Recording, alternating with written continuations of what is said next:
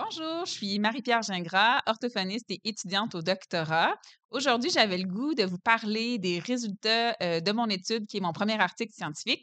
J'ai invité mon amie Maude Gagnon, qui est également orthophoniste et étudiante au doctorat, à venir en discuter avec moi. Bonne écoute!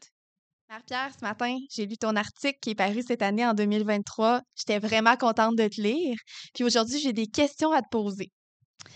Donc, pour commencer, ben, j'aimerais que tu nous parles de c'est à propos de quoi cet article? Oui, donc l'article euh, recense en fait les pratiques déclarées des éducatrices. Donc, ce qu'elles-mêmes, elles disent faire pour soutenir le langage des enfants euh, dans leur groupe. Moi, j'ai uniquement pris des éducatrices qui travaillaient dans des centres de la petite enfance, donc en CPE, avec euh, le groupe le plus vieux, donc des enfants de 4-5 ans. Parfait. Puis il y a une question, même si on se parle souvent, que je t'ai jamais posée. Euh, j'aimerais savoir pourquoi tu t'intéresses aux enfants de 4-5 ans plus particulièrement? Le, développement du langage euh, me fascine, mais j'ai découvert vraiment en, lisant qu'à 4 ans, 5 ans, dans ces âges-là, il y a vraiment une transition qui va se faire, qui va se faire. Donc, les enfants, ils ont déjà acquis plusieurs bases, donc ils font des phrases, ils disent presque tous leurs sons, euh, ils ont plein de vocabulaire euh, concret déjà. Mais là, on peut les amener vraiment plus loin avec du langage scolaire, donc du langage pour parler des connaissances ou des explications, des événements passés et futurs. Et j'ai vraiment voulu m'attarder, dans le fond, à cette transition-là qui, euh, qui se fait et vers laquelle on essaie, en fait, d'exposer tous les enfants, que tous les enfants puissent découvrir tout ce qu'on peut faire avec le langage, mmh. à part les choses plus de base. Et ça, le fait qu'ils soient en mesure de découvrir ce langage-là, ça va les préparer à quoi en particulier?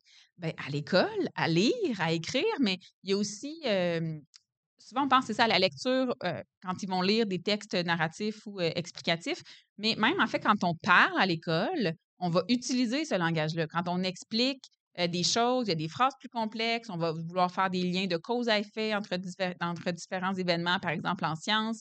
Euh, et tout. Donc, même quand il s'exprime à l'école, il est comme attendu, c'est une attente souvent qui est implicite, que les enfants ben, le comprennent, mais aussi qu'ils le produisent. Mmh eh ben, merci d'avoir répondu à cette question que je me pose depuis euh, quelques moments.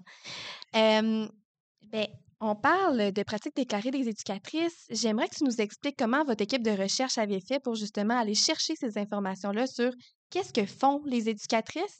Euh, est-ce que vous êtes allé les voir? Est-ce que vous avez fait des observations? Euh, comment ça a fonctionné tout ça?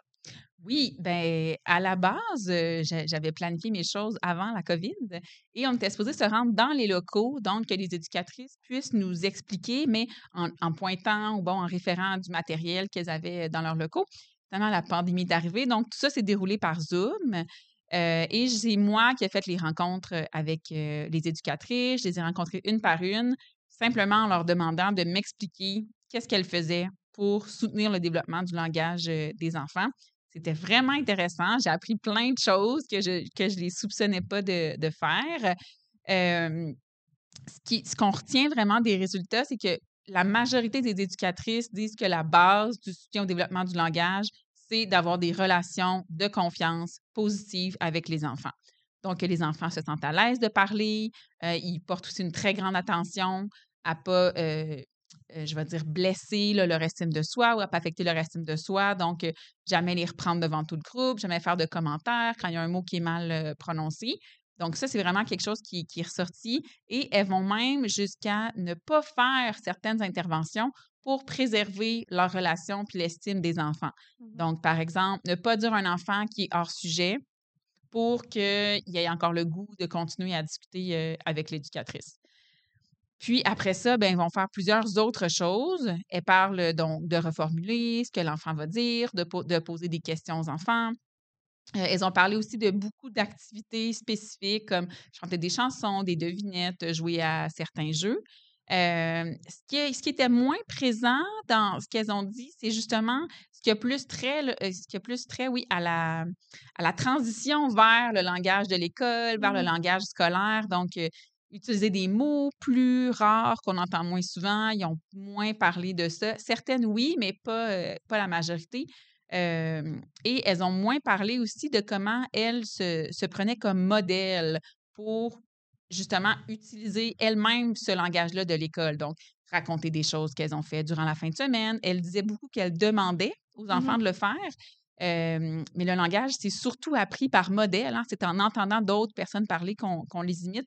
Euh, puis ça nous a semblé dans les résultats qu'elles n'étaient pas conscientes là, de tout le, le pouvoir, en fait, qu'avait euh, leur propre langage. Là. Donc- Donc, si je comprends bien, en fait, les éducatrices font plein de choses qui sont bonnes pour le développement du langage, mais surtout par rapport au fait de s'intéresser aux enfants, de les faire parler. Mais il y aurait peut-être quelque chose à aller chercher davantage sur le plan du fait de donner le modèle elle-même. Oui, donc on parle souvent de donner le modèle, de faire des phrases complètes et tout, mais des modèles, plus je veux dire, de, discours, bien ça, elles en ont moins parlé. Certaines vraiment, qu'on a appelées nos championnes, euh, disent qu'à la causerie, à chaque causerie, elles prennent leur tour elles-mêmes, puis elles vont participer à la causerie justement pour donner un modèle. Euh, mais autrement, c'est vraiment moins quelque chose qui, qui revenait. Elles étaient vraiment tournées vers le langage produit par l'enfant et moins vers ce qu'elles euh, elles disaient. Selon toi, par rapport aux résultats que vous avez obtenus, euh, quelles seraient les solutions à investiguer? Oui, bien, parmi ces 12 éducatrices-là, il y en a trois justement qu'on a appelées nos, nos championnes, moi, personnellement, m'ont renversée par la, qualité de leur pratique euh, déclarée. Et on, moi, je pense qu'au lieu que ce soit la, la recherche, en fait, qui propose des choses aux éducatrices, on pourrait s'inspirer vraiment de ce que ces trois éducatrices-là font déjà. Donc, on sait que c'est, réalisable, que c'est des choses qui sont déjà appliquées, pour après ça les partager, en fait. Puis la, la, recherche, en fait, a le défaut de regarder souvent juste un aspect d'une situation. Donc, euh, moi, je m'intéresse au langage, mais des enfants de 5 ans, c'est aussi des enfants qui ont beaucoup besoin de bouger. Il y a, des interactions de groupe euh, qui se passent et tout. Il y a du comportement à, gérer. Et donc, ces, stratégies-là utilisées par les championnes, ben, elles ont déjà été prouvées. hein. Elles sont déjà euh, implantables malgré les considérations en dehors du langage. Donc, je pense que de, de s'intéresser plus au terrain, de voir comment ça se passe quand ça se passe déjà bien, Mhm. euh, ça peut vraiment nous, nous aider en recherche. euh, et on pourrait aussi euh, tenir compte, en fait, là, je parlais d'estime de soi Ouais. tantôt, mais est-ce que certaines de nos stratégies, des fois qu'on propose, elles sont pas un peu en conflit avec la préoccupation pour la relation positive, la relation de Mhm. confiance que les éducatrices ont? Donc, dans l'article, je, je, je suggère peut-être que quand on leur demande de poser des questions difficiles, ben, il y a des éducatrices qui ne seront pas à l'aise de les poser parce qu'elles vont dire qu'elles mettent l'enfant en échec, en fait, parce que l'enfant ne sera pas capable d'y répondre la première fois. Donc là, ce serait de discuter plus explicitement avec elle, de dire, ben la question difficile, elle, elle aide l'enfant à, à se développer. Puis oui, il ne sera pas la prochaine fois, mais qu'est-ce qu'on peut faire, en fait, pour, même s'il ne le sait pas, le rendre confortable puis lui donner confiance euh, malgré tout? Donner le modèle, j'imagine? donner le modèle, mais aussi faire des commentaires. On peut leur dire, vous savez, ça va être des questions difficiles aujourd'hui. Ça se peut que vous n'ayez pas toutes les réponses, mais j'ai vraiment le goût de vous Mhm. entendre quand même, donc de les, de les préparer.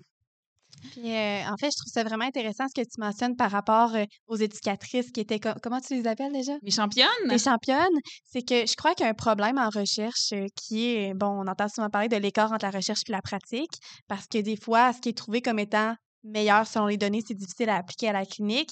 Mais là, le fait de partir de choses qui sont déjà mises en place, on sait donc déjà que c'est réaliste, qu'il y a vraiment des gens qui le font dans leur contexte, dans leur milieu. Alors, je trouve ça vraiment intéressant que tu apportes ça comme piste de solution.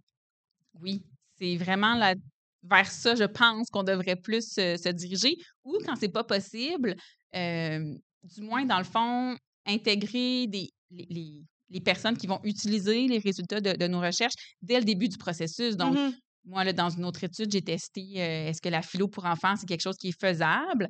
Bien, j'aurais pu même, dès le début du projet, dire qu'est-ce que vous en pensez? Est-ce que vous pensez que c'est réaliste de, de l'appliquer? Est-ce qu'il y a des thèmes déjà qui seraient plus à favoriser que d'autres? Donc, déjà avoir leur, leur avis euh, Mhm. pour travailler, dans le fond, que ce soit plus facile à implanter pour elles euh, après. Tout à fait. Et euh, je me demandais si tu avais un message clé que tu souhaiterais que les gens retiennent en lisant ton article, ce serait lequel? C'est une très bonne question. Je pense que ce que j'aimerais que les gens retiennent, c'est que les enfants de 4 et 5 ans, ils sont euh, prêts, ils sont outillés pour faire face à de plus grands défis que ce qu'on leur offre euh, peut-être présentement euh, sur le point de vue du langage. Donc, ne pas hésiter à leur parler de choses difficiles, de choses complexes comme le fonctionnement des élections, Mhm. les Jeux olympiques, comment ça marche, et tous sont intéressés par plein de choses. Puis on peut vraiment les amener beaucoup plus loin dans le langage que leur faire pratiquer des choses plus isolées comme les couleurs, les formes qui reviennent souvent, mais vraiment les amener dans, dans le monde des, des connaissances puis du discours. Intéressant. Puis je me demandais par rapport à ça, dans la littérature, est-ce que, ou même sur le terrain, aux gens à qui te parlais, est-ce que tu sens qu'il y a des craintes d'amener ce type de sujet-là aux enfants? Oui, ben il y a, y a certaines personnes, je pense, qui peuvent voir ça comme euh, pas approprié sur le plan du développement, comme quoi les Mmh enfants, ils sont plus là pour jouer euh, et tout, mais pour les enfants, apprendre, c'est aussi jouer. Ils, ils sont curieux, ils sont là. Fait que c'est pas. euh, des fois, c'est vu comme une scolarisation précoce. Dans le fond, on essaye de, de les scolariser trop tôt. Euh, mais je pense que c'est vraiment pas question de les asseoir là, euh, tous devant leur bureau euh, Mmh dès le, le CPE, là, mais vraiment de leur dire aujourd'hui, j'ai appris quelque chose de vraiment important, de vraiment agréable. Est-ce que vous voulez savoir c'est quoi? J'ai réalisé que, puis savais-tu que? Donc, ils sont vraiment intéressés. Puis, justement, une des éducatrices championnes fait beaucoup ça en lien avec les intérêts que les enfants ont, donc les insectes et tout. Puis, à la fin de l'année, ils avaient appris beaucoup, beaucoup de choses sur les insectes. Puis, ils ont fait un quiz, euh, les parents contre les enfants. C'est les Ah! enfants qui ont gagné le Ah, quiz des insectes parce qu'ils étaient vraiment intéressés par apprendre euh, plein de choses. Donc, vrai ou faux, euh, l'araignée est un insecte, des choses comme ça. Et les enfants ont, ont battu leurs parents. C'est vraiment impressionnant. Puis en fait, c'est pas parce que c'est des connaissances qui servent pour l'école que justement ça va être appris dans un contexte scolaire. Ils peuvent aller dehors voir des insectes, ils peuvent voir des insectes dans des livres, ils peuvent avoir des figurines d'insectes. Donc, le contexte peut être amusant quand même. Tout à fait, exactement. Puis tant que ça se fait dans la conversation, dans le plaisir, je veux dire, l'enfant, il, il, il- il vit ça de manière agréable. là. Pour lui, c'est c'est intéressant, puis ils sont, sont curieux souvent à la base. Eh bien, super. Merci beaucoup d'avoir répondu à mes questions. Est-ce que tu aurais un mot de la fin? Euh, oui, ben j'invite, euh, c'est ça, les, les gens aller lire l'article. Il est disponible pour euh, lecture seulement sur euh, mes différentes pages de réseaux sociaux. Merci. Donc, vous pouvez aller suivre Marie-Pierre sur euh, Marie-Pierre Gingras, orthophoniste sur Facebook. Est-ce qu'il y a un autre endroit où on peut te suivre? Non, pour l'instant, je me sens pas mal sur Facebook. Parfait. Bien, merci beaucoup. Merci, Maud. Bonne journée. Bye.